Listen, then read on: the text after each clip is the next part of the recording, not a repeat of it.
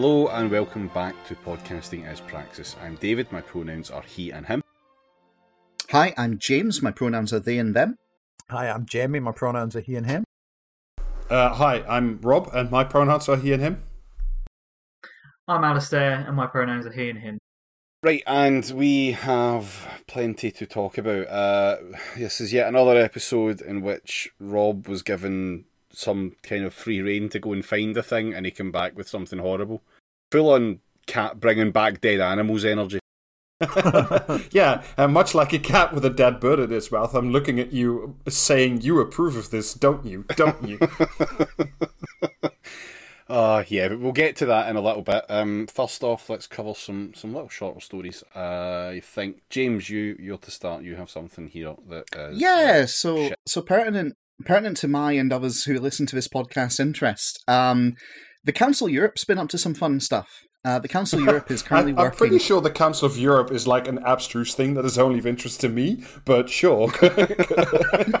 well, I mean, they've, they've done something that inadvertently is quite funny. Basically, right, what they have done on the surface level is they've been putting together a motion. Um, they voted to adopt a report on rising anti LGBT abuse and sentiments around Europe, right? And beyond, also including, for example, Britain, right? Mhm. And um, in this report, right, it specifically calls out con- a block of countries that it says have launched virulent attacks against LGBT plus citizens for years. Keyword like the countries have launched virulent attacks, right? Hungary, Poland, Mhm, the Russian Federation, Mhm. Turkey, mhm. and the United Kingdom. Excellent. Number one, baby, let's go. Oh! Yeah, right. so you can almost picture that as being in reverse order. Obviously, you would expect that the observers from Britain who are in the room as this report is getting debated whether to accept it or not are proposing their motions on whether to remove certain parts of the report or not, because this is a thing you're allowed to do, apparently. Did they want to remove all the parts that said we were bad? Basically, yes. Um, the report also had stuff on how gender critical views are a challenge to democracy and basically how turfs can get in the sea, um, except in very polite language, right? Yeah, it was it was it was a pretty big deal, and so the UK tried to get themselves essentially taken out of it. The EU is very much pro throwing people into the sea, is my recollection. I mean, All right, time for a bit of time for a bit of EU pedantry. The Council of Europe is not the same as the European Council. They are, in fact, not of the same organizational structures, merely in coincidentally named close to each other. But they are not the same thing. Indeed, the one precedes the other. This has been your brief update on European pedantry. Hello, goodbye. Did it? Did it? Did it? Did Yeah, it, they did do all enjoy throwing people in the sea. Yeah, they do. Yeah.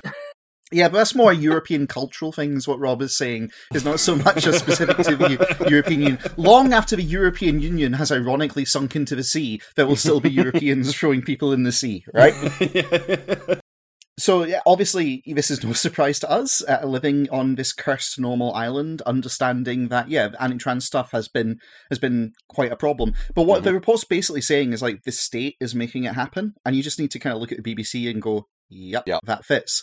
What's very funny about it, because I've said this was funny, and so far none of this is particularly funny. What's very funny is that Labour have a presence right in the room, trying to, uh, you know, essentially shepherd and steer this. Um, and the paragraph on gender critical ideology that was specifically called out by the motion, Labour tried to get it just outright deleted from the report. Amazing. Fuck Labour guys. Yeah, Labour basically tried to say, "Ah, listen, like uh, being gender critical is perfectly valid, and and I value you, and you are you are valid. yeah, and uh, the basically the Council of Europe said, no, fuck off, you're a bunch of turfs, and just passed the whole thing. So uh, yeah, get fucked, Labour. no notes. Who who knew who knew the Labour Party were ineffectual? I mean, it's good to know they're as ineffectual uh, abroad as we are today. So the actual um the actual paragraph, I want to just read this for posterity. The Assembly condemns the highly prejudicial, anti gender, gender critical, and anti trans narratives which reduce the fight for the equality of LGBTI people to what these movements deliberately mischaracterize as gender ideology or LGBTI ideology. Such narratives deny the very existence of LGBTI people, dehumanize them, and often falsely portray their rights as being in conflict with women's and children's values, excuse me, women's and children's rights, or uh, societal and family values in general. All of these are deeply damaging to LGBTI people while also harming women's and children's rights and social cohesion.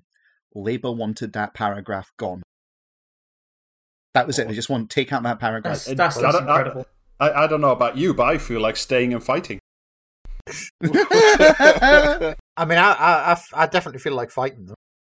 Yeah, I mean, to be fair, if I was forced to stay there, I would be fighting. Yeah. Um, I mean, if they're gonna if they're gonna make me if they're gonna make me pay them two pounds a month for the privilege to get into the meetings where I can windmill people, then I guess that's that's just what'll have to happen. yeah. I I hope this motion causes Rosie Duffield to blow a fucking gasket. The the entirety of the motion was in the draft resolution delete paragraph 5 which is the paragraph i just read out amazing. That's so good. and and what what i love about this is that the rest of the- the you know representatives from europe just all looked at them and went no like it's, that's, I, I don't know like what are labour going to do when they're told no apparently just shut the fuck up and, and What is stew in Labour gonna do when they're told no? They're gonna they're gonna like fucking do you know what I mean? Cry and piss their pants. That's what Labour are gonna do. It's the Keith method. Yeah, we. I was going to say we know exactly what Labour would do when they're in control of the reports that they like Yeah. don't like. It's that they sweep them under the rug for as long as humanly possible, and then uh, they actually just exonerate all the absolute cunts anyway. And because they haven't had control over this specific report, I imagine they're very, very fucking annoyed. Everyone on that council, I would I would advise not to ride a cycle through uh, London anytime soon. I should also say they did they did have other motions they attempted to do to the the, the overall thing as well, um, including one about separating support services by sex, right? And yeah, they were just shot down amid fierce criticism from fellow parliamentarians and activists. Just everyone told them to get fucked with their turf bullshit. So Oh well, we'll just have to start. We'll have to start our own European Union with like Poland and fucking Hungary or whatever. But don't. Well, I mean, the, the official list was. Sorry, Hungary, Poland, the Russian Federation, and Turkey. so, and the United Kingdom. So, I mean, yeah, you could you could start a European Union with the Russian Federation if you want. Yeah. We can finally bring back the Warsaw Pact. But yeah, the, the Warsaw Pact for Defense Against the Trans, apparently.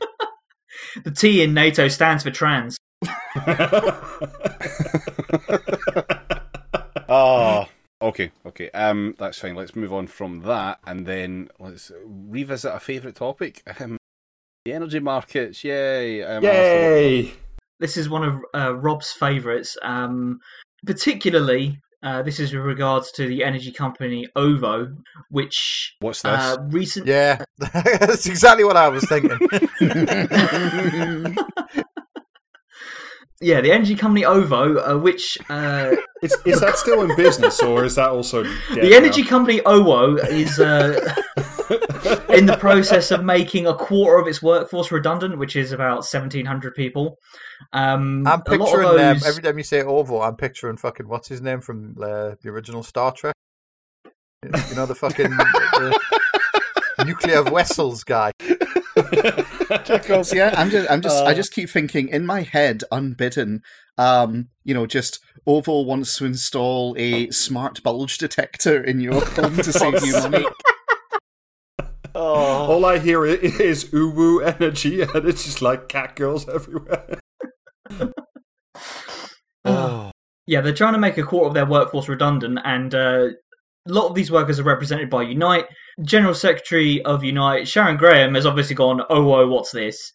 And as a result, has asked has asked CEO Fitz, uh, Stephen Fitzpatrick what the fuck they've sent uh, a total of forty one million pounds to. Um, 20 million pounds of uh, OVO's funds were loaned to other companies owned by uh, the CEO Stephen Fitzpatrick, and a further 21 million uh, went to the holding company, wholly owned by Fitzpatrick himself, Imagination Industries, uh, for, for brand royalty fees. not made up incorporated. By the way, some so I look I looked up Imagination Industries, and some of the fucking um like like fields that this company is involved in. Uh, Are they investing in Nicolas Cage movies? Uh, that would probably be a better investment than a lot of the shit they're trying to get involved with. Are they heavily investing in Bitcoin Island? yeah, so Imagination Industries is uh, solely owned by Fitzpatrick himself, um, and among his subsidiaries are loads of smaller energy companies, energy suppliers, and businesses such as car charging. For some reason, another subsidiary develops electrically powered vertical takeoff aircraft. yes! What? For some fucking reason. I'm just picturing the local council offices where they've got a single strip of like charging lanes, right? And it's just like, you know, uh, Tesla, you know, that Ford that's electric, and then just a fucking VTOL sitting across yeah, two yeah Steve. Stephen Stephen Fitzpatrick is such a fucking visionary. He decided to. He looked at a fucking Osprey and thought, "What if we stuck a load of batteries in one of these?" Oh, wouldn't it be cool if the flames were blue when it crashed? Ah. so um yeah so it's uh, it's very funny that uh if these like so yeah so uh sharon graham's asked well sort of demanded that uh ovo opens up its books to see what the fuck's going on with all of this uh all this money uh which would be very funny because we'll have to learn what brand royalty fees are actually for Oh, I can tell you right now what brand royalty fees are for. They're just a fucking tax dodge. That's literally what they're for. Like that's literally this is this is like a really old trick. Like if you don't know what it is, it's essentially you hive off. Uh, uh, you say uh, Uwu Energy is is is a brand, and you have a logo and some font and shit made up, and then you park that com- like the ass those particular assets in like a little holding company in Luxembourg or the Cayman Islands or whatever, and then like you charge the actual company that does the actual stuff, you charge them a brick ton of money for licensing the logo, and that's a brand lo- royalty fee, and that's it. Like it's just meant to siphon money out of the business. Yeah, so uh, all all good shit, and uh, Sharon Graham absolutely hundred percent right to like be be like rattling this particular saber. Um, like so, not not only are they doing mm, funny things maybe with their with the money, you know, the these workers should probably have gotten a look in on rather than just being all made redundant or whatever. But Ovo also likes to do other dumb shit like other energy companies are, are doing, which I, I can't remember which company it was specifically, but there was one that decided to send out uh, like woolly socks to some of its Oh, customers. Christ, uh, to- yeah. So uh, OO Energy decided to send uh, a helpful like advisory email to some of its customers uh, on how to cope with high heating bills and like it being very cold by uh, and I quote having a cuddle with your pets eating hearty bowls of porridge and doing a few star jumps Ian Austin mails back, I'm doing all that right now. At the same time. So, um, uh, um, Fitzpatrick's response to uh, Sharon Graham asking to see what's going on with all this money was to do an annoying Instagram post, uh, which started off with uh, taken from the um, Independent article. Uh, the UK is a great place to do business. Like, okay, that's an interesting start to your response to what, what's going on with all this fucking This money. is, this is very like uh, uh, you know those shitty town ads you used to get. You know, Milton Keynes. It's great concrete. Well, Skegness UK. is fucking shite. I would have respected that. Yeah. Um. And he, he goes on, uh, I am proud of the companies that Imagination Industries has founded and invested in, creating high skilled jobs in the UK as well as attracting hundreds of millions of pounds of investment from overseas. Uh-huh. Hmm, okay. Yeah. Indeed, he I also- have but- created several high-paying, high-paying, high-skilled jobs at the consultant I employ to de- to develop imagination industries for me, which is not a tax shelter. Yeah. Fuck off, Dr. Parnassus.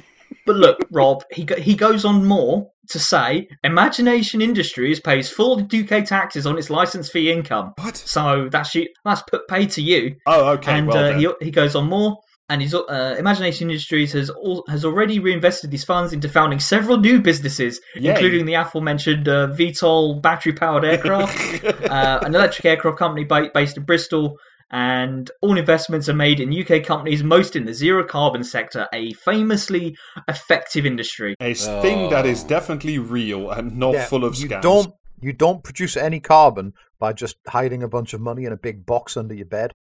I wonder what the uh, net carbon impact is of Fabergé eggs. well, um, Well, you on- could on the trap you could trap carbon dioxide inside the egg. That's true. uh, Can't possibly argue with that. possibly more efficient than the um, other attempt at doing it. So, uh, I've, I have a story here about a carbon capture facility. Uh, the Quest carbon capture and storage facility um, based in. Is this like that Limmy bit? It's the fucking no, phone it's uh, it's it's it's the plant where Jonny Quest gets his money from. 90, fuck's 90s sake. TV kids will remember that. If if Jonny Quest was uh, relaunched in 2022, uh, this is the company that his dad would own that would allow them to go on their fantastical adventures. Yes. So the, the the the Quest carbon capture and storage facility, which is in Alberta, which, as we all know, is the uh, Canadian version of Texas, uh, has been found to have a carbon footprint. Fantastic. Yep. But David, how can you net measure a negative area? So the um, the carbon capture and storage facility is attached to a hydrogen plant. All works that have been carried out in that have released 7.5 million tons of greenhouse gases between 2015 and 2019, including methane, which is 80 times worse than carbon Yeah. when it comes to warming effects.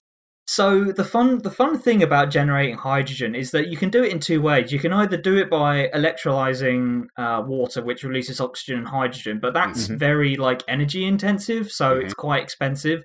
So typically, the the way you would industrially produce large quantities of hydrogen, like if you wanted to say fuel um, an entire society's vehicles with it, would be you would have to get it from a more plentiful source, which is fossil fuels because Yes. the way you get hydrogen out of fossil fuels is you take a huge heaping like chunk of your like hydrocarbons heat it up really really hot and then it separates and denatures into hydrogen and waste products which include methane Yeah.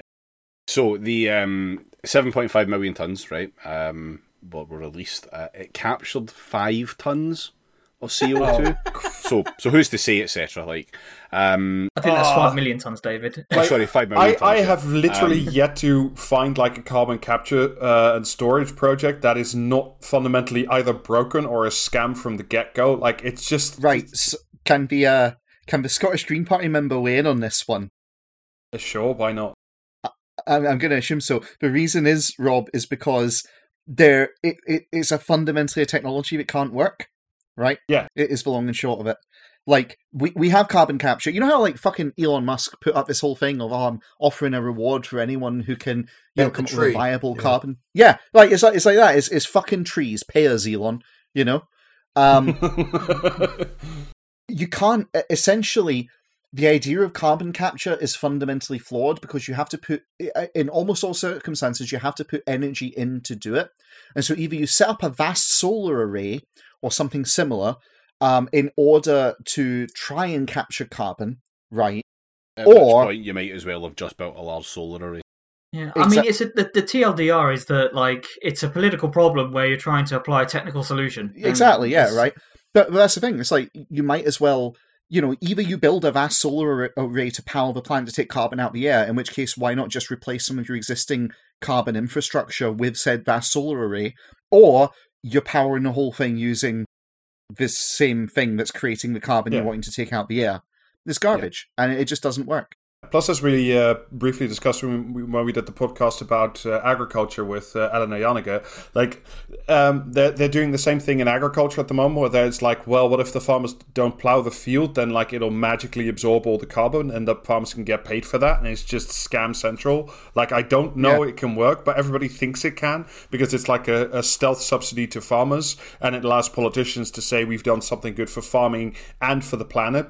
Neither of which are really true, I suppose. So, but hey, The you know only why thing- not? the only thing that really works is essentially planting forests, right?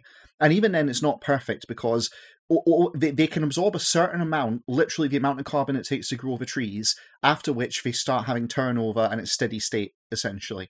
So yeah, like if you if you reforested and rewilded an intense portion of the earth, it would make a difference. I But mean, the would- rewilding part is very, very crucial to that because a lot of people seem to forget that just planting huge fucking fields of trees Hmm. does not uh, an ecosystem make. Yeah, and I think we did a previous episode talking about rewilding that We did, listeners yeah. should go and dig out, um, which talks all about this. But in the absence of a project like that, no, there's just no amount of technical fuckery is going to solve this. Uh, the equivalence here of that that amount of carbon dioxide that they were able to, or or that they didn't manage to fucking capture, um, 1.2 million cars a year Jesus, over fucking those four Christ. years. Yeah. So, mission accomplished. Yeah, I mean, you know, but but everybody got rich and everybody got to feel good, and probably some people got to go to like a big conference and say, "Look at this good thing we're doing." You know, like all the, all the ends were met except you know the one where we don't burn the planet alive. But hey ho, you know what do we care? Yeah. Yeah. Uh, the- on the on the plus on the plus side though, like you know what I mean, like humanity's gonna go extinct, and then like the trees can just fucking grow back. Yeah, well, I can't fucking wait. Um, so the uh, Tree Thrax the Reaper will finally reign supreme. So, like Alistair said, uh, it's natural gas that they're taking this from. Uh, this is this is what the, the large kind of brunt of the problem is that it's just a fucked up way to get hydrogen. Uh, the reasons for this, though, that is hydrogen's got a kind of good name as a green fuel source because the emissions are literally just fucking water. Like that's the only emission that you get out of it when you actually use it as a fuel source, which is great. That must be clean and fine. So it must have came from somewhere clean as well, if that's all you get from it. Um, but obviously, it's not because it releases a shit ton of stuff. Um, that just kind of leaves us at the point where the fossil fuel industry is being accused of greenwashing. So what? Um, well, this is kind of problematic in particular with the, the length of the greenwashing and the power of it, and the amount of money that it's able to pull out of governments. So Mhm. the original project for this one. Um, and like there's other ones that are going to be built. Um, one's in progress, another one in Canada, and there's one in Norway as well. oh, and great. the Oh wait, the Norway. project- They were the people who who had the the uh, the uh, shipping. Uh, the shipping cargo full of carbon neutral oil as long as you don't count the emissions from burning the stuff. That Norway. Ah. very fucking normal. Um, well, that Norway and Canada are building more of these. The original project cost a billion US dollars, of which 654 million was funded by both the Albertan and Canadian governments. Oh, this is great. We so uh the so American and Canadian members of the public collectively spent 654 million to put two and a half million tons of CO2 into the atmosphere. Yeah, to buy an extra 1.2 billion, 1.2 million cars and just have them do loops through a boreal forest. Yeah, fucking fantastic. And um, just for the final cherry on this, um, Shell owns it. Shell is valued at 164 Of course we do. billion euros. So yeah, take it from that But- what well, you fucking they're will. very poor and sad, Shell are. Aw. I mean, they just recently relocated their uh, corporate headquarters to London to avoid uh, a new set of climate taxes coming in in the Netherlands. So you know they need that kind of money. Proof that Brexit is a success. Yes, exactly. Well, so yeah, that's all I've got on that. Um, and I suppose at this point, then it's on to you, Rob.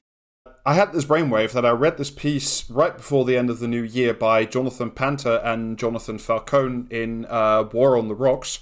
Uh, and it's what I wanted to talk about because I found yet another amazing bit of uh, military kit that I really, really, really want to talk to you guys about. Oh my god!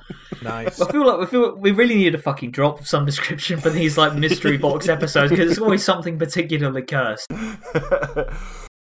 So essentially, what I want to talk to you about um, is the 15-year running story of the Littoral Combat Ship, or LCS. As opposed to the figurative one, right? No, th- this is literal, as in the opposite of coastal, which you would think is on land, but actually just means the sea side of it. Yeah, as uh, yeah, exactly. Uh, so these are sort of near near shore uh, uh, uh, combat ships. There's two vari- there's two varieties of it because they couldn't decide fucking which dinghy of with the- a railgun on it. Nice. no, they are also sadly very, very underarmed. A deficiency that they didn't pick up until essentially last year. Um, Well, I've just solved their problem for them. That's are they're complaining about. Uh, so there's two flavors of this thing. Essentially, they both do the exact same thing, but the uh, American Congress, in all its wisdom, decided to have half built by Lockheed Martin, uh, called the Freedom Range. Um, Lockheed, Lockheed Martin is also the company that made the F-35, which featured in a previous military hardware episode we did. Does any does anyone else remember when uh, parts of the U.S. military renamed French fries to Freedom Fries? Because that's what I'm getting vibes That of. that was like Mm. all of America. Do you know what I mean? Yeah. It Oh, was it all of yeah, America? that was just that was absolutely like society-wide collective fucking like madness. Because the the French the French said maybe we shouldn't like fucking like you know what I mean, bomb the entire Middle East until like the fucking deserts of glass, and the Americans like just decided this would not stand, and they couldn't they could no longer like eat a food named for such a cowardly fucking and backwards nation. It's it's hard sometimes. It's hard sometimes to imagine that the world is only getting more normal, uh, like since then. You know what I mean? yeah, it's- Yeah. But if it had remained as normal as it used to be, then we wouldn't have been able to start this podcast. So who can say if it's bad or not? Are you saying that the uh, you know the outcomes are bad, but the causes are very very good? No, wait, the opposite of that. Whatever you just said, yes, I'm saying the opposite. No, I think I think it's great. I think like the, the causes and the fucking like effects are, are great. You know what I mean? Love to live in the normal timeline. The, so half the ships are, are, are of the uh, Independence class, um, sorry, the, the the Freedom class, and the other half is the Independent class, which is a Trimaran, which is a ship that has three p- bits It's, called, it's pronounced trireme. and that one uh, was first designed and uh, constructed by our other friends from the Ajax episode, General Dynamics. Um, yes. by the way, they were later replaced for incompetence by an Australian shipbuilder called Austal. How dare, how dare they do such a thing to my golden boy? Uh, uh, Austal, by the way, is an Australian shipbuilding company uh, which normally builds ferries. Uh, this is the first time that they ever built a uh, navy warship. But the reason I they mean, got the con- How hard can it be? Yeah, a warship. just, just get a ferry and just put a bunch of guys with guns on it. Do I have to think of everything? the fucking Somali pirate method. Uh, yeah, essentially the reason that they got the contract is that um, they designed like the, the, the hull and the base components that were later used uh, by General Dynamics. So the American military uh, just thought, well, if they built the hull, surely they can do build the rest, uh, which didn't quite work out the way you they hoped Was it, it? would. Was it literally a ferry hull? Do you know what I mean? And we're like the, the army, like, oh, Yes. that's cool. We can drive. We can Yeah. drive tanks off of that. It was literally a it was literally the hull of a of a uh, trimaran uh, ferry. Yeah, exactly. Fantastic.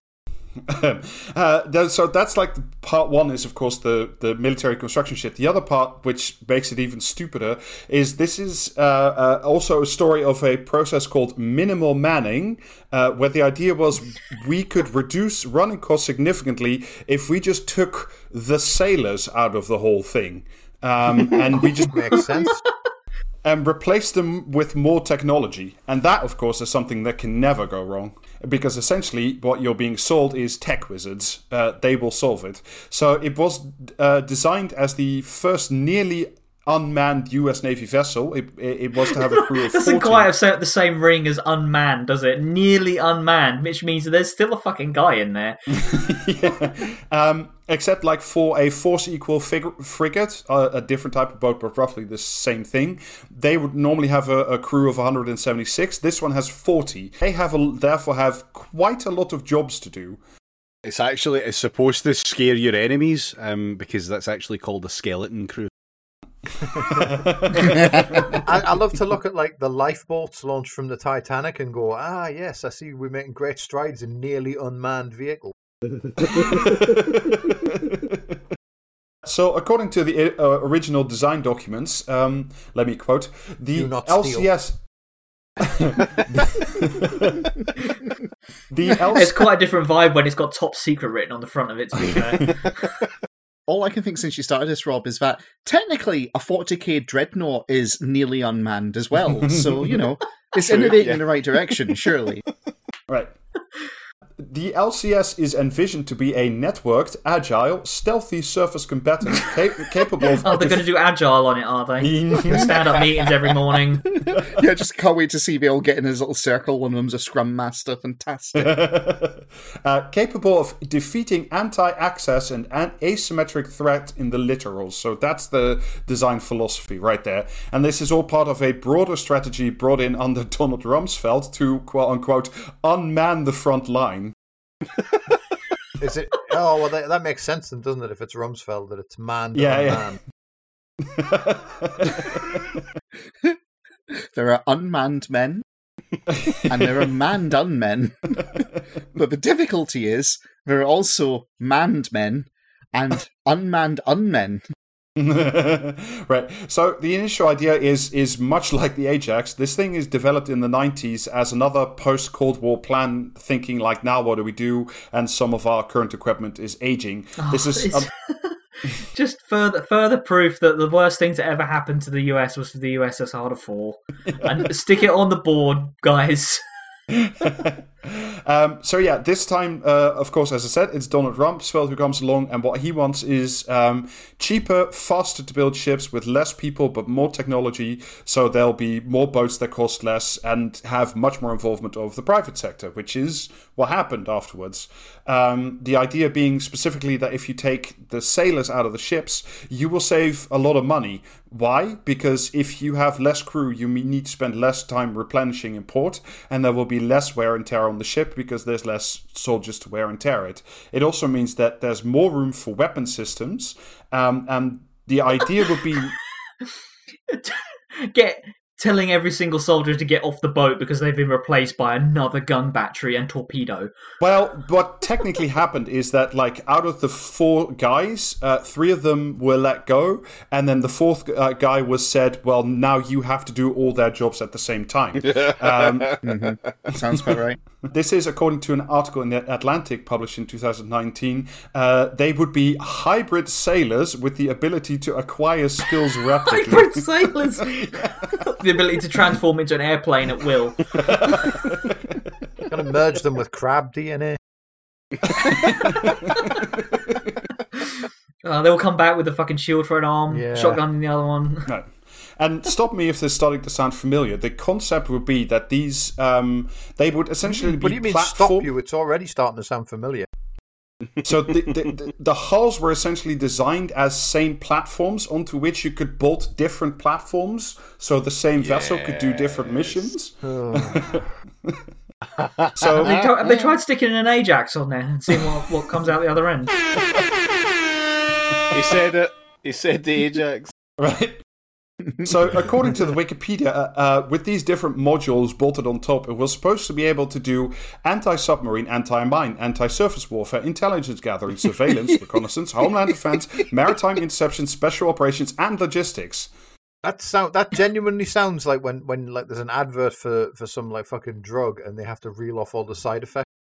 Small print again. You've got a budding other career if this doesn't work out, Rob. Um, but I, I, I will, I will add, eh, all of this shit basically boils down to someone saw the Pentagon Wars and thought, "Yeah, this sounds like a good gig, like great idea." Does uh does this thing vibrate as much as the fucking uh, the Ajax does? It, it, uh, it- sadly, it does not do that. It does do a host of other funny things, which, I'm sure which we'll we get all to. we all for science would like to see what would happen if we stirred the oceans.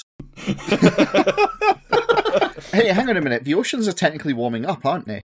yeah. Do you think it's maybe being caused by like you know the new mobile microwave platforms that we've really deployed to? I'm really looking forward to this fucking rerun of the Philadelphia experiment.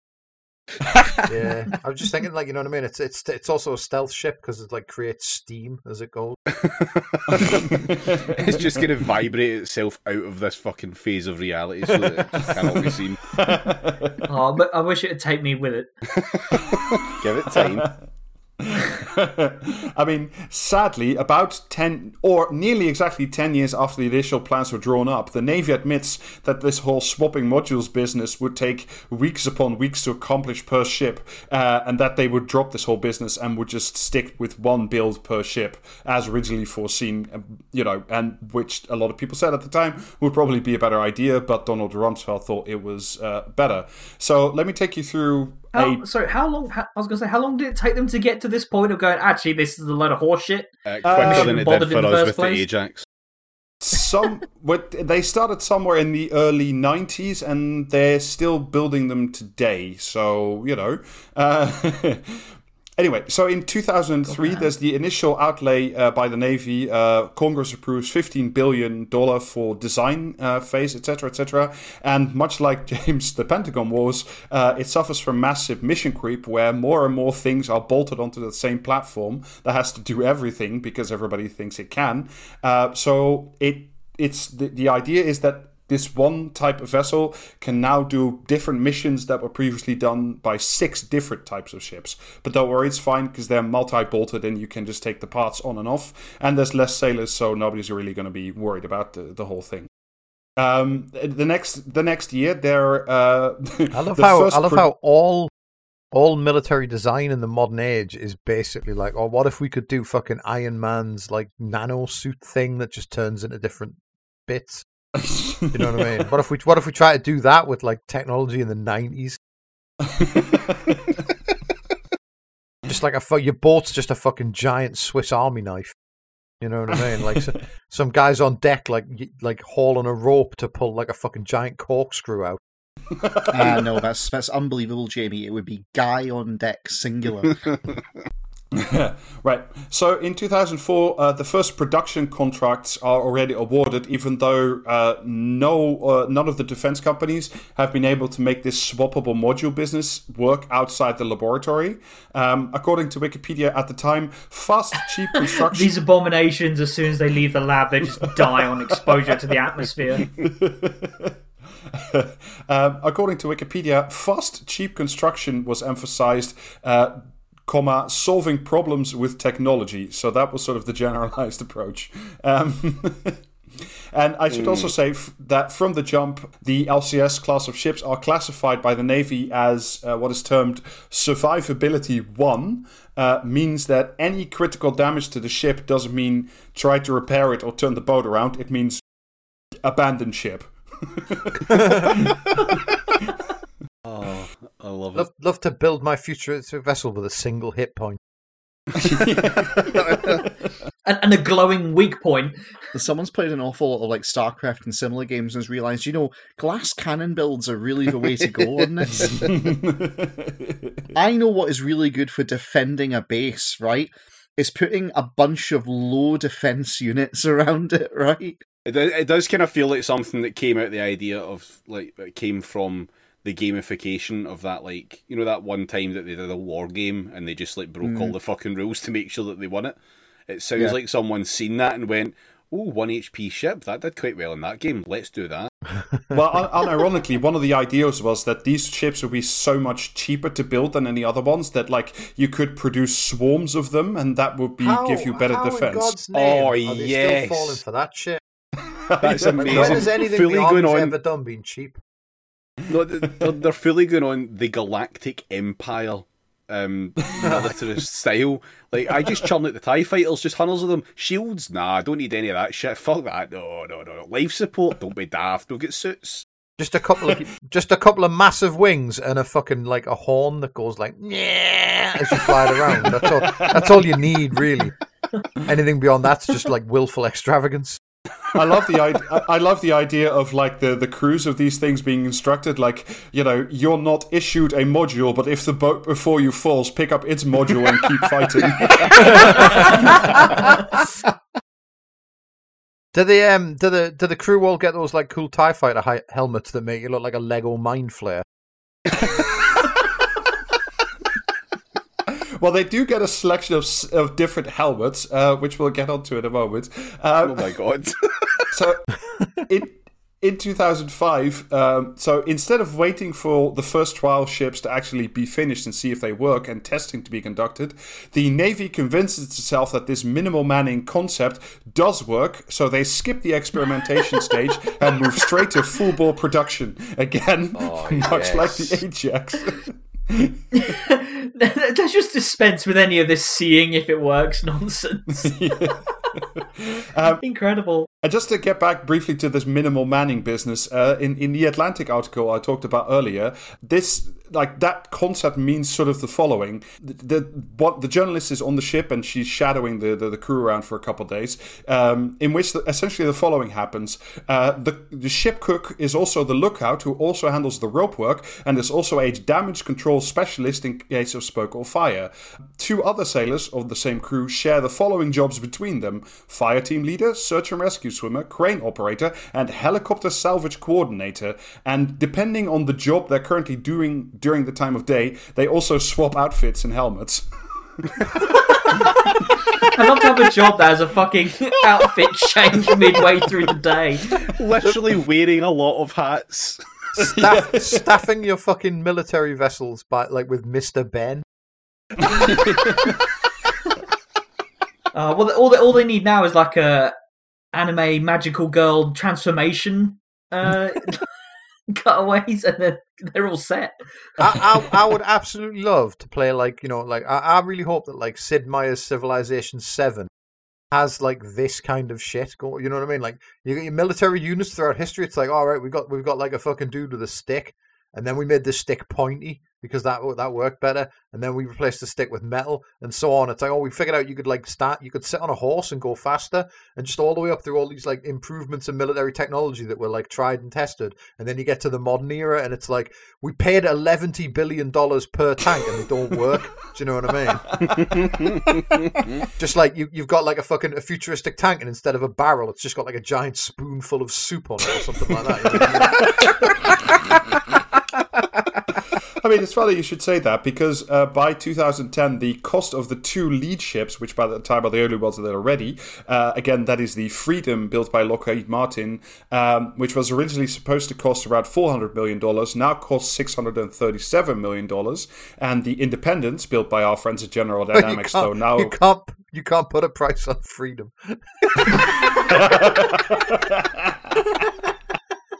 And I'll be honest, that was less than I was expecting. and the uh, Independence class, built by General Dynamics, but now by the uh, Australian ferry builders, uh, the Independence class now costs seven hundred. Oh, what a fucking downgrade! Honestly, can't get over that. can we get those guys to finish the age out um, and, and now, weirdly, just replacing the skirts with just a series of like clocks on string. Um, yeah i'm thinking just like a just uh, just slapping tr- like tank treads on a p and o ferry and just rolling that across the battlefield Somehow it vibrates less. uh, yeah, also, weirdly enough, uh, despite all the contractors promising that the maintenance costs would be much lower, weirdly enough, they turn out to be about 50% higher than those of a warship a whole class size up. So a warship twice the size costs about half the price to run as these things, which is unusual, I mean, you would say, for military contractors. I was gonna say, like, it's fucking of like the the- the thing that pretty much every fucking military in the world seems to have like forgotten recently is that the thing that wins like wars is stuff that works Yeah. and and like, loading it loading your like e- like new tank or new warship up with a load of not even tested experimental technology might have rather high running costs I imagine there's like one one guy at the Pentagon who's saying uh, who's saying like you know oh well you know historically all wars have been won by like technology that actually fucking exists and everyone else is pointing at like that time in World War II when they used inflatable tanks to deter the Nazis or whatever. Yeah.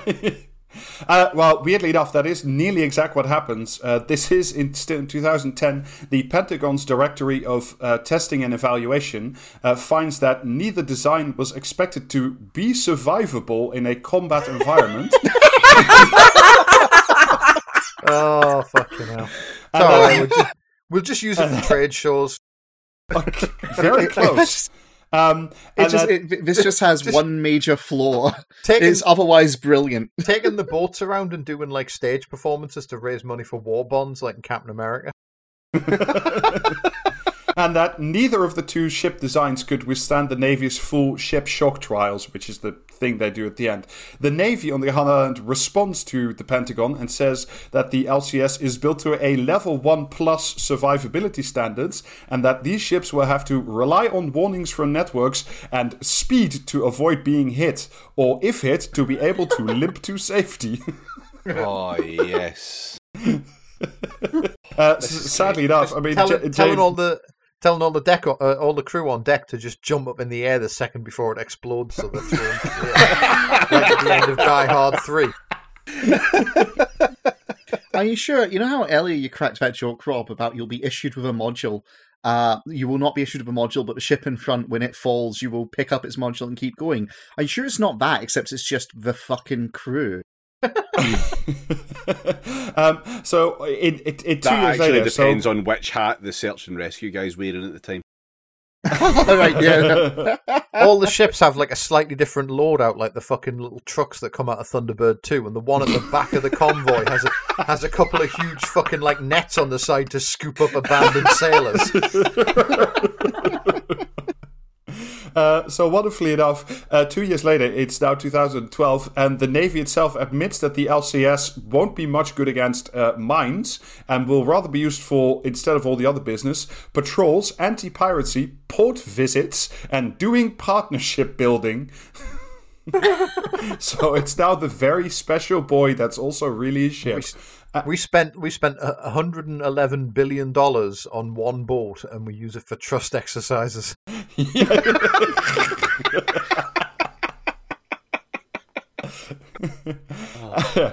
You've heard of a trust fall. Here's a here's a trust capsizing. you have to believe the module will catch you. It's fine. uh, also, the Navy further admits that it will not actually be very good at like close inshore combat um, because these ships, because they're single hull, are incredibly bad at defending themselves against uh, anti-ship cruise missiles that are very cheap and able to be launched from the shore. Oops. Like it's, it's it's fucking it's it is fucking insane. Like this is like a this is literally like a story from World War Two. Like the Germans build big, expensive, super high tech tank, falls apart after ten minutes, and the and the USSR builds a tank like tanks made out of fucking matchboxes and like gunpowder and fire out four hundred gajillion of them a day. And guess one which guess which one seemed to end up winning. Yeah. Well, I mean, I, th- I always thought the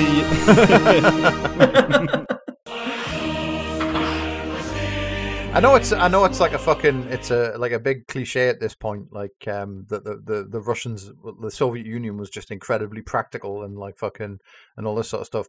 But you you have to you have to sort of remember the Nazis were fucking insane when it came to like military technology it's like what if we what if we made a tank that was also a spider and could see the future and was powered by the ghosts of our fucking Aryan ancestors or some shit do you know At, what I mean at least for at least the Nazis had the excuse that they were all on, on amphetamines, right? like at least we had that fucking excuse. The Department of Defense does drug testing. I've got no fucking excuse.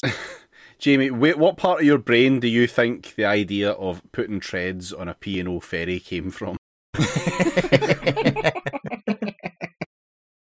Are you are you trying to are you trying to su- are you trying to suggest, David, that the Nazi the Nazi war effort was powered by comedy?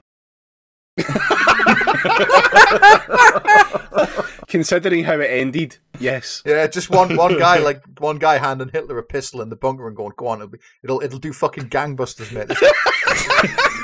Just Hitler when he gets started going right. I'm going to do a really edgy bit here, but you just have to bear with it. Yeah, the pis- cock, cocking the pistol to his forehead like, "This better do fucking numbers." Dr. Zanz, is that you? Have you ever noticed how the inside of Hitler's exploded skull looks like the inside of a cheese grater?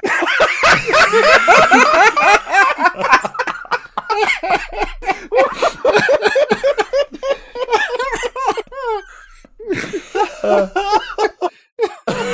fucking hell.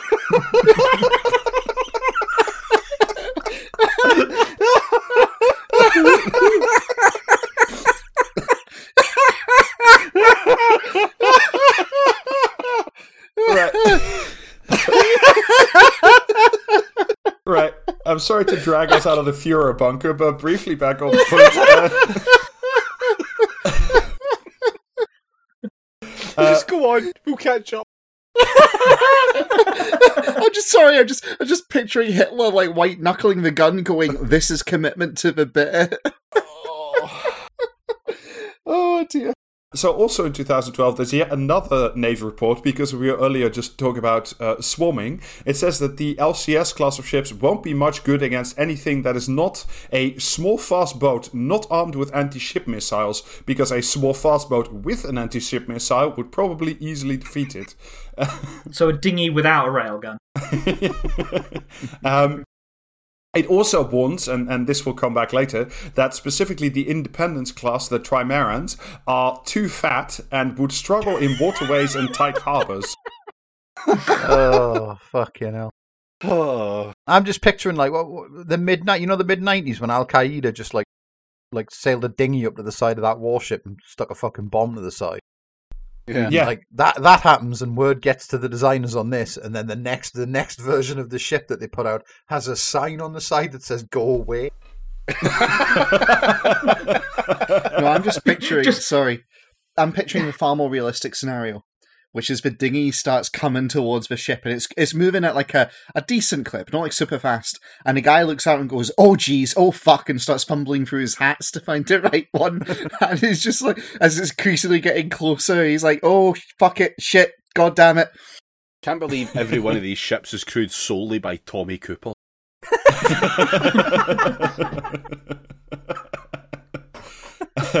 And, uh, I will. I must stress though, these are not the only problems. There's also severe engineering problems. Uh, the tr- the Independence class in particular has uh, in 2013 in a report in Wired I mean- magazine. Boats boats are a fair boats are a fairly new technology. We can't be expected to get everything right on the f- first few thousand tries. Mm.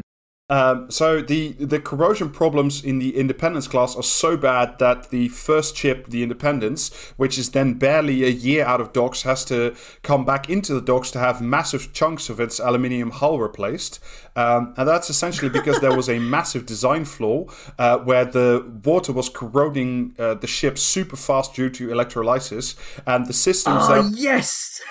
How They've like not earthed something correctly or whatever, and it's How- just caused them to. how the fuck do you build a boat that isn't immune to water? Like even do you know what I mean? Like even fucking as bad as you expect this shit to be, you'd think like day one you go right. Well, what's this fucking thing for? You know what I mean? And then solve that problem before you move on. I'm going to Well- refer you back to the fucking carriers that we supposedly have. Uh, well, uh, JB, in answer to that question, it's we have existing, well-established systems that prevent uh, this type of rust, fast rust due to electrolysis. However, that system uh, was left off the menu because it was too expensive, and these boats were becoming too expensive. So they just didn't, you know, put the monitors on. Remember, like, remember when you were a kid and you used to go down the river and like fucking like chuck crisp packets in or something and see who's got like past a fucking bend first or whatever. That was that was more that like that that showed more shipbuilding fucking like intelligence than these guys. None of those crisp packets rusted. Do you know what I mean? Um, uh, to be fair, it's not only the machinery that keeps failing; the very limited crew also keeps failing. Uh, In Fucking 2006, sailors are rusting. in, electrocuting all the fucking sailors. In 2016, the Navy orders all its uh, LCS ships back home and has to retrain all the crews after All? one of the crews, all, all the crews. Uh, f- I I, I just I thought I thought maybe you just meant both.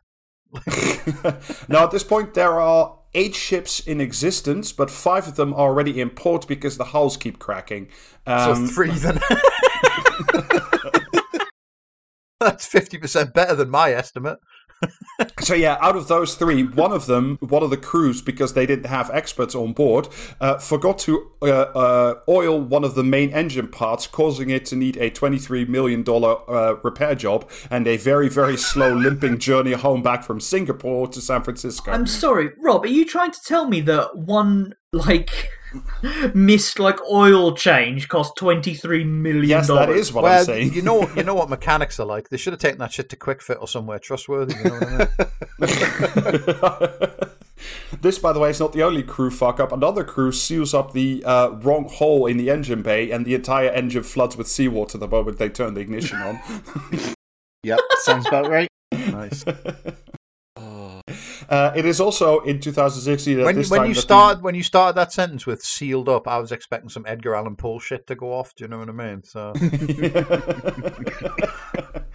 uh, it is also at this time that the uh, General Accounting Office, because much like the Ajax, the only people who will tell you the truth are the accountants, uh, says that the no uh, LCS is capable of being underway for 30 days straight wi- without a critical failure, uh, which is immediately underscored by by the third ever existing uh, LCS, the USS Montgomery, having two critical engine failures two days after being launched. Uh, first, its coolant systems fill with water, and then one of its main gas turbine engines breaks down completely, causing it to be completely re-dry docked after a big ceremony where 3,000 people uh, watched a champagne bottle being smashed on the side of the ship.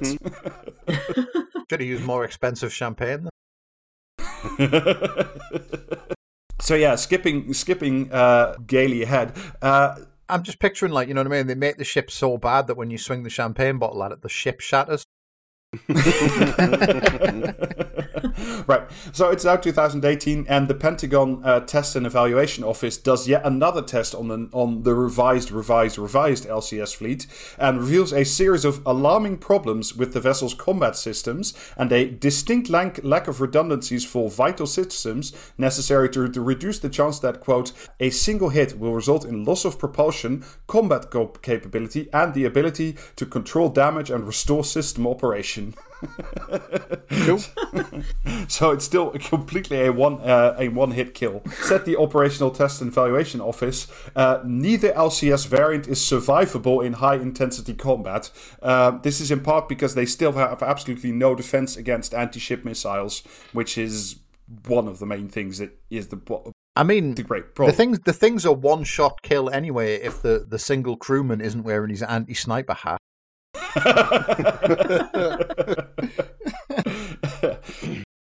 Uh, so moving swiftly onward to uh, last year, um, where the original four um, uh, ships, including the USS Freedom and Independence, which are now affectionately known by its sailors as little crappy ships, uh, are fully decommissioned and I'm sorry. I'm sorry, but there's there's nothing so like poetically just as a ship named like the Independence, fucking freedom, just singing below the waves after having hundreds of millions of dollars spent on them and failing to do any of the jobs that they are intended to do, and then just being regarded as a success because it cost the hundreds of millions of dollars. well, I mean, to be fair, in 2016 they had already already been taken out of combat roles and were mainly used as a testing and demonstration platform rather than what they were designed for. So Testing and demonstrating what? How much they can fuck up a boat? yeah, I don't know.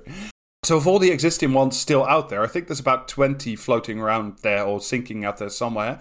Um, another Navy report last year identified uh, a 32 key liability issues across both variants, uh, including a long standing fault where the two engines in the catamaran variant uh, have combining gears that don't really work well together. And if they don't work well together, they fuck up the transmission completely. Uh, and this issue. So, isn't the whole fucking point of building a transmission to like? How do you fuck that up? I don't Yeah. know. How do you fuck it up so badly that you're like, imagine okay, not being able to do gears in the 21st century. like, okay, so we've got the we've got the transmission all sorted. One set of the gears, right, are all made from tungsten, and the other half of the gears, right, are just made from cardboard. like, They're you know, I'm sh- Cheerios, Cheerios that we etch notches into.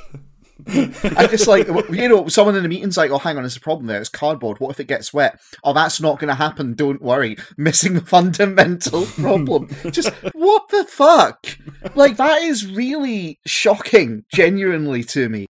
Uh, so, according to the San Diego Union Tribune, this well known issue has caused quote unquote crippling breakdowns at sea. No shit. I just, you know, you shift it into forward gear and it just like shears the transmission.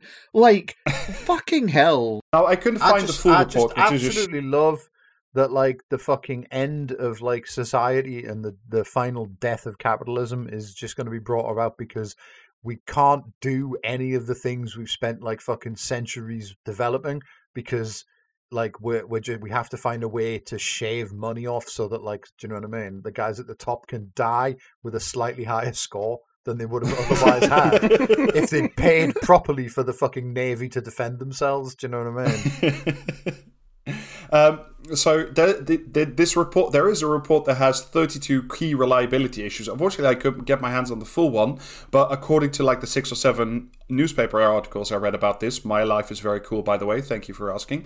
Um, other identified critical issues include the fuel lines, water jets, diesel engines, and water jackets for the engines. But after these th- 32 critical issues are dealt with, the Navy promises that the next on the list will be sustainability. Oh well, yeah, no, fair enough. Then. Uh, sadly enough, uh, the anti-submarine How are they going? to How are they going to make these sustainable? Are they going to build them out of Lego so that when they get like broken, the, the, the bits just float back to the coast and they can be reassembled? Well, you could get all those hats back pretty easy. That make make life Yeah. much easier. A lot. It's a lot cheaper to crew your boat with Lego. Do you know what I mean? Like the, fucking, the little guys don't fucking don't eat much. well, I mean, this is next thing I wanted to get into is this whole business of uh, unmanning the front line or having less sailors on board the, the, the, the ships, which is the the central problem with taking three quarters of the sailors off the ship is that you need a lot more engineering, shitty engineering beforehand, and what you also need is essentially those 135 guys you cut from on board the ship. Essentially, they don't go away; they just move on on shore to oversee all the technology remotely. Um, and you will need. I was. I, I f- I did. I did think when you first said they were reducing, like right back at the start, when you said they were reducing the number of crewmen on board the boats, I did think it was going to be a job for the sad drone operator from Amazon's Tom Clancy's Jack Ryan, sat in a fucking sat in a shipping container somewhere with a joystick and a like and a, a, a shedding a sad tear as he fucking like shells some like. You know what I mean? Pedal boats off the coast of fucking Brighton or something. well, one of the things that that does end up happening, uh, uh, I think this is in like 2010 or 2012 or something, is when they're doing the first iteration of this thing.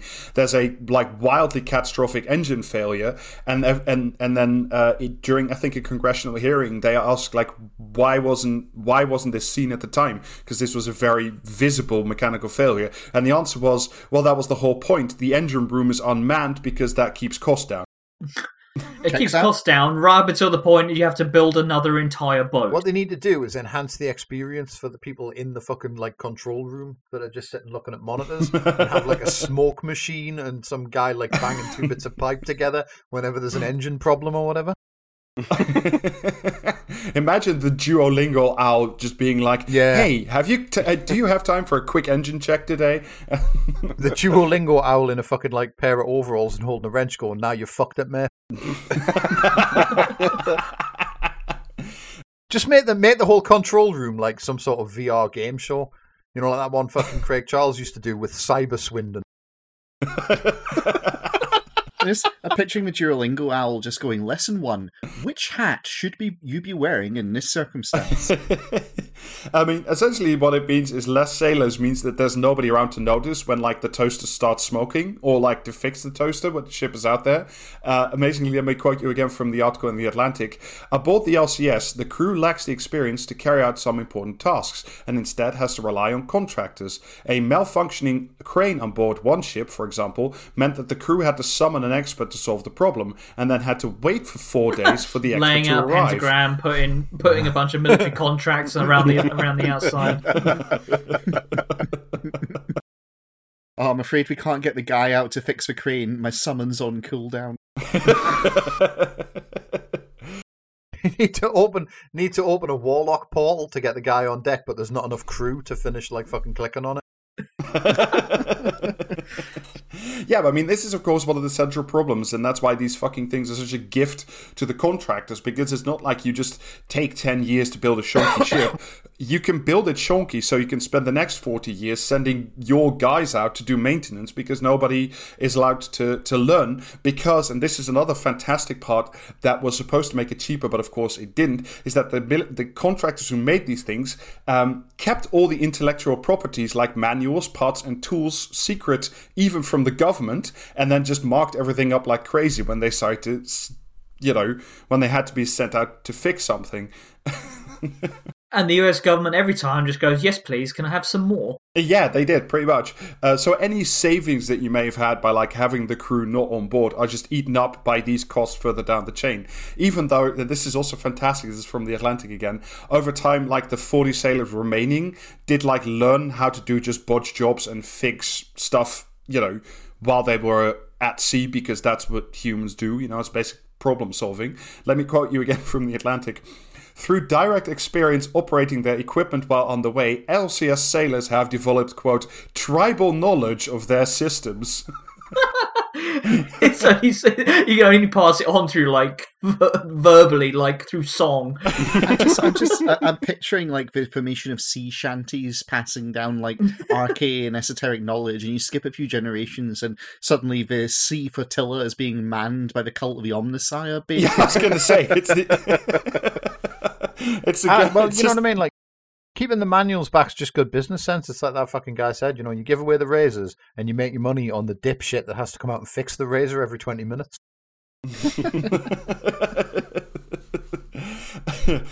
Only, only you know, you don't, you don't actually give away the razor. You charge like fucking half of the fucking GDP for it. I just really love the idea of these these combat ships like slowly developing a cult of the machine god. I just really love the idea of that. I mean, at least that way they are going to apply the correct unguents to the oil uh, to the engine to stop it from breaking down. So, who's to say?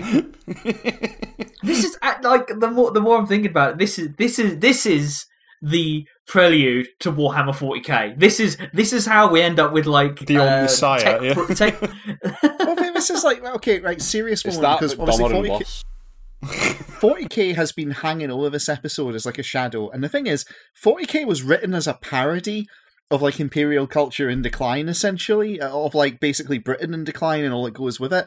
And in a bizarre kind of way, yeah, that the satire is kind of coming true. Like that's that's just what this is. It's, it, it, it is a joke, but it's a joke that the original writers of 40k cracked some years ago, and now we're finally getting the punchline. So All yeah, jokes out. survive until contact with the lathe. or contact with water.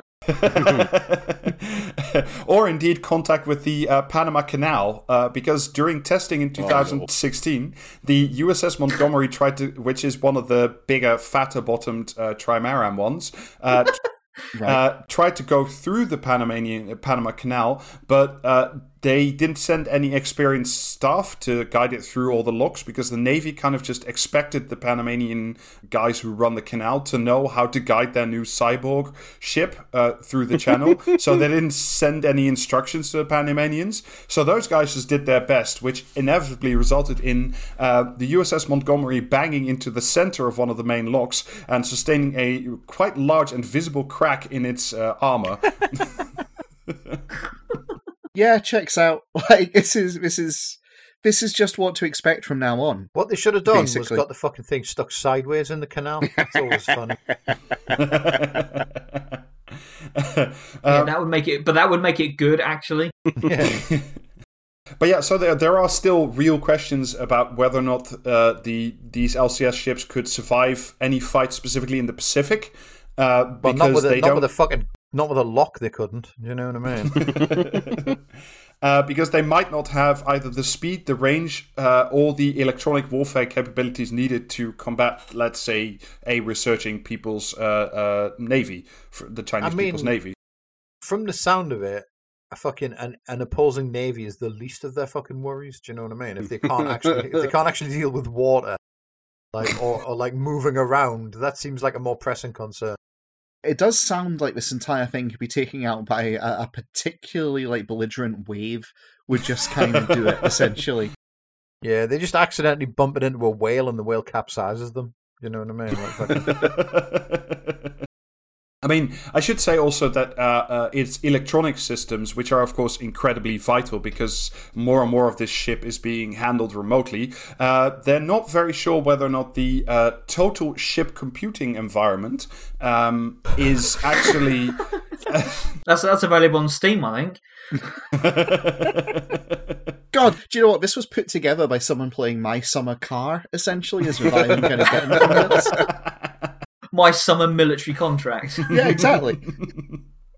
Uh, so yeah, th th there are severe doubts whether or not the total ship computing environment uh, is actually like proof against hacking and communications interference. And if there were to be communications, I mean, I'm gonna, these I'm gonna take a wild fucking punt and say no, it isn't. So yeah, this thing I just I love it to bits. It's like a floating Ajax. It's so good, but like Oh, well, I mean, not so much. so yeah, like I'll read you a little bit in, in sort of closing off here. Uh, from from the original article uh, in War on the Rocks, uh, the LCS program promised to do more and cost less. It ended up doing less and costing more, precisely because its premise did not appreciate the human elephant element enough. Sail- sailors are an organic part of the ship, not a cost burden. Until the equipment can learn on its own and repair itself, that will remain the case.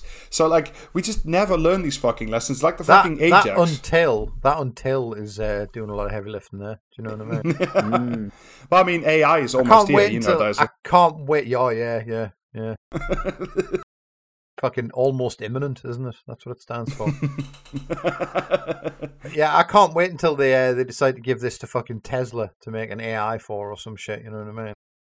Listen, you say that's bad, but at the very last moment before the nukes are attempted to launch, it's gonna ask someone to do a captcha that's impossible, and that will save the human race. But yeah, it's just like we never learn any of these fucking lessons. It's just the same overpaid idiots blinded by the Yeah. light of big tech. You know, I'm, uh, I'm excited. I'm excited for what the what the possibilities for the future are with these things, though, because I think there's been a, like a shocking decline in the number of conspiracy theories about like shit like the Bermuda Triangle lately. Do you know what I mean? that's true. Yeah, like, we haven't had a good like one of them yet. One, one, one. Like once upon a time, it was just people like conspiracy theorists never fucking shut up about like, oh, this boat went missing. Oh, where could it be? How could it have vanished? And it's like the ocean's massive, man. You know what I mean? Like maybe that's maybe that's got something to do with it. But like now, it's just it's all like fucking. Oh, what what if like Hillary Clinton was running a child sex ring under a pizza shop, and like fucking, you know what I mean? Can can like a plane crashing into a building make it collapse? Seems far fetched to me. I miss the I miss the days when it was just like, oh no, that yeah, yeah, a boat a boat went missing in the fucking like Pacific Ocean. Must be aliens, mate. Do you know what I mean? yeah, the more innocent times when we were all preoccupied with that Malaysian airliner that went somewhere down in the midst of the Indian Ocean and of course was never found, and everybody just Yeah. went hysteric for five days. Yeah, that was good times. yeah, how how could how could that happen, man? I've looked at the Indian Ocean on, on a map and you can cover it with like one hand, so it's impossible to lose a fucking airliner in there. What I want to know truly, Jamie, is why they don't just build the entire airplane out of the black box material. Yeah, yeah. So yeah, that's the uh, literal uh, combat ship. One, another great. No, I think it's pretty modern- figurative after all. Yeah, this is actually just one big thought experiment. they actually did try to build uh, like a sort of battleship. I thought, I thought you were I thought you were about to say they did actually try to think of an experiment. No, they, they they tried to build like a, a full on battleship, the the class name of which escapes me, which was also to be completely robotic and remote. And they built three hulls at the cost of some billion dollars, but they never got that fucking thing off the ground. Whereas twenty of these things are still somewhere out there lurking.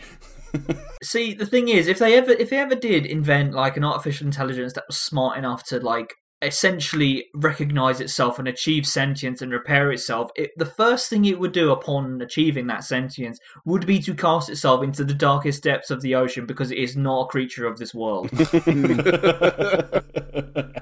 Do you think the inspiration for this is someone just heard the, the thought experiment of like the ship of Theseus, right?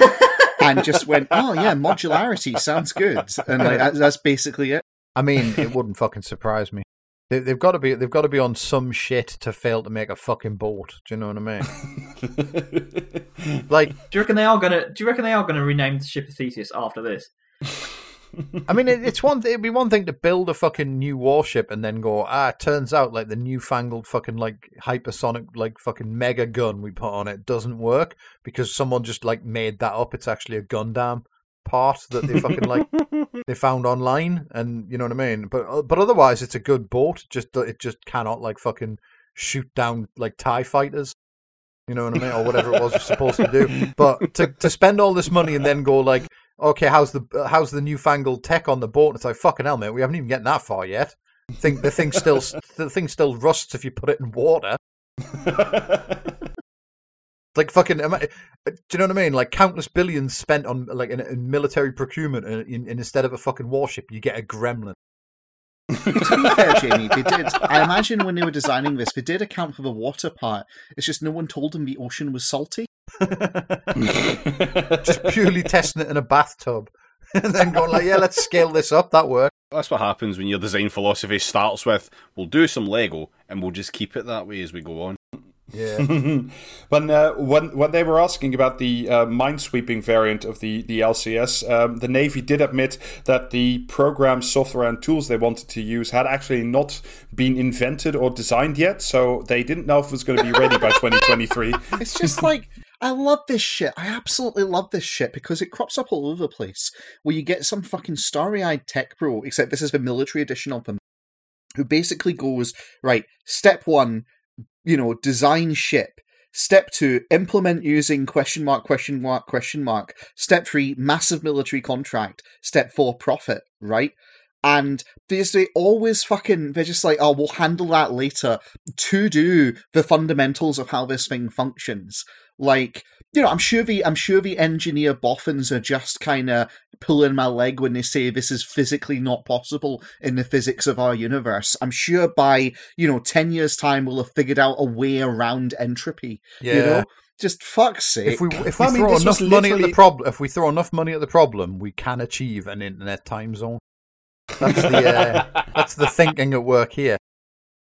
Yeah, I mean, James, that was in the original design philosophy on the Rumsfeld, which is problems to be solved by technology. Like, it's essentially just saying, oh, I'm sure, a wizard will be along any day now, and that'll just take care of it. it's like it's the polar opposite of what used to kind of exist, which is you throw a bunch of money at more or less undirected research, and they'll come up with a solution that you then later realize you've got tons of problems that it solves. Instead, it's like let's just come up with tons of problems. And then wait for the wizard. That's it. There's nothing else to it. This ship is a a- problem. Like you know what I mean? When you when you do it the old way, where you just give people money to fuck around and find out, and then like later on you, you work out what what the what the stuff they found out about is actually useful for. That that produces results, but it doesn't necessarily produce profits. Do you know what I mean? Whereas Yeah. if you sit down and you go, ah, wouldn't it be cool if we had like a boat that could also fly to the moon and like fucking defeat defeat Chinese fucking astronauts or some shit? and like the Americans go, yeah, that would be really fucking cool. And they give you like they give you like endless trucks full of money just driving up to your house day and night and tipping it on your lawn. And meanwhile, you're sat there going like, uh, "Look, can we can we do this? Has anyone figured out how to fucking fly to the moon yet? Do you know what I mean? It's But the, the fucking annoying thing about this is, Jamie, right? Talking about flying to the moon, this actually is incredibly profitable because what they do is they design, they develop all of their solutions, right, using public finance, right? Like, you know, the fucking literal moon mission, develop all this eh, really cool technology for problems that we've not really identified yet. It's like, oh, we've made this thing called a maser. What does it do? Don't know yet, really. We're still working on that part and then you know cut forward to oh shit it's pretty much used in almost everything and um like and then they just like give it to the private sector to sell back to us having us paid for it essentially Yeah. that does actually make profit Okay, but- just not enough apparently But that takes that takes more than like fucking like twenty minutes. Do you know what I mean? Whereas if you just ring the fucking army, you ring the Pentagon, and you go, "Yeah, do you want like a fucking? Do you want me to build you like a Mecha Godzilla that can like kill fucking immigrants?" And they go, "Do we?" And they just like fire fucking like money out of a cannon at your house. Do you know what I mean? Without without doing any kind of fucking background check or rudimentary thinking at all. That makes money immediately. Whereas if you have to wait for NASA to get back from the fucking moon first, Jesus. You know what I mean? Yeah. Anyway, um, I think that about does it for the uh, literal combat ship, and I think that will also wrap us for this episode, does it? Uh, Yes, it certainly Yeah. does. It certainly does. Okay, doke. Um, great. Okay, well, uh, if you would like more of this, uh, you can get premium episodes from us at patreon.com forward slash praxiscast. If you would like to follow uh, the Twitter, it's at praxiscast on Twitter. And if you would like to check out some streams, um, some Mondays and more than likely Thursdays, and that is at twitch.tv forward slash praxiscast at half seven on those days. And T-shirts can be bought from teespring.com forward slash stores forward slash praxiscast. We are still working on the stickers thing. We have not forgot, we just haven't done anything. Unless you want to pay 10 quid for a sticker. Yeah. That's the, that's that's also an unofficial podcast motto. We haven't forgotten. We ha- just haven't done anything. Yeah. yeah. Stop Okay, asking it's about not- work. yeah, it's it's, it, it, it's not that we're ignoring you, right? It's just that we haven't got round to helping you. It, it's, Yes. it's just that it's just that they left me in charge. That's what the problem there is. Do you know what I mean? Yes. One hundred percent. Throw my hands up and say these guys shouldn't have left me in charge. It's their fault. All right. We'll see you later, folks. yeah. Sure. yeah. Bye. Bye. Bye, everyone.